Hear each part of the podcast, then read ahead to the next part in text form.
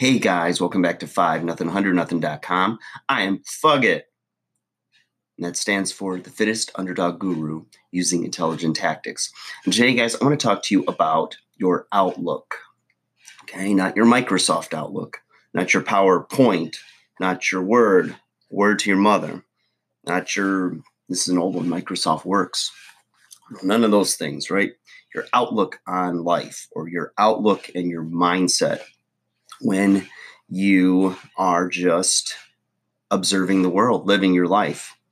You know, I was talking to a lady yesterday who was telling me that she was watching some special, and the therapist challenged the viewer to, in their everyday life, pay attention to how many times in a day they're looking at somebody, like just some random person in a mall or, you know, wherever you are and you have some kind of judgment in your head, like what's your self talk?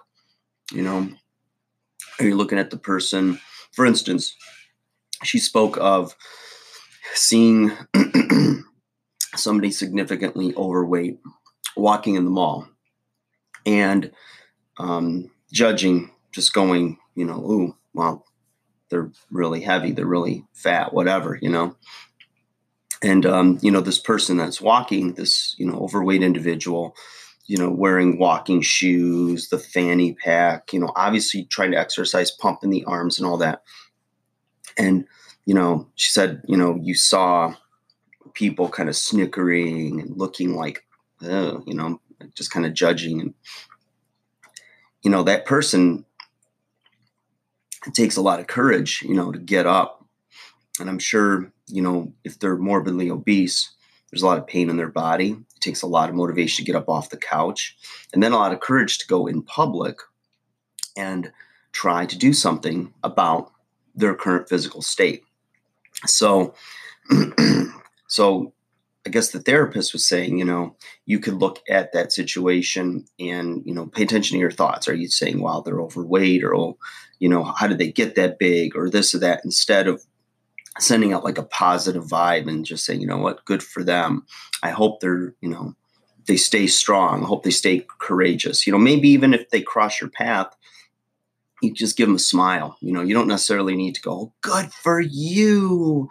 Oh, that's so wonderful that you're doing this. I'm proud of you. Like sometimes it's a little it's a little off-putting because it draws too much attention to them, you know but sometimes just giving them like a nod or a um, a fist bump or something, you know, something a little more subtle is not going to be so like invasive or just uh, you know making it like it's a little kid that just you know did their first cartwheel or something like that.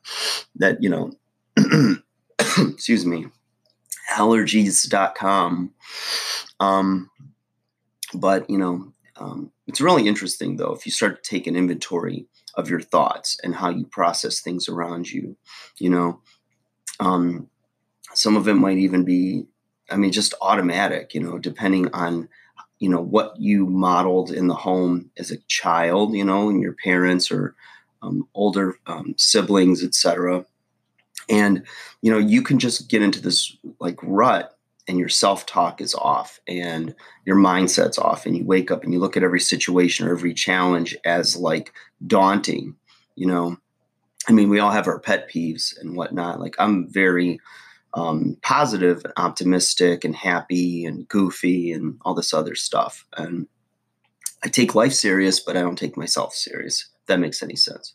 And you know one of my pet peeves i guess would be traffic you know when you decide to go out and you have a choice to avoid rush hour traffic and you don't do it, man, you're just tacking time onto your day sitting in a car. I hate that stuff. But I, you know, just try to do my best to avoid it and all is well. And it doesn't really ever get me upset.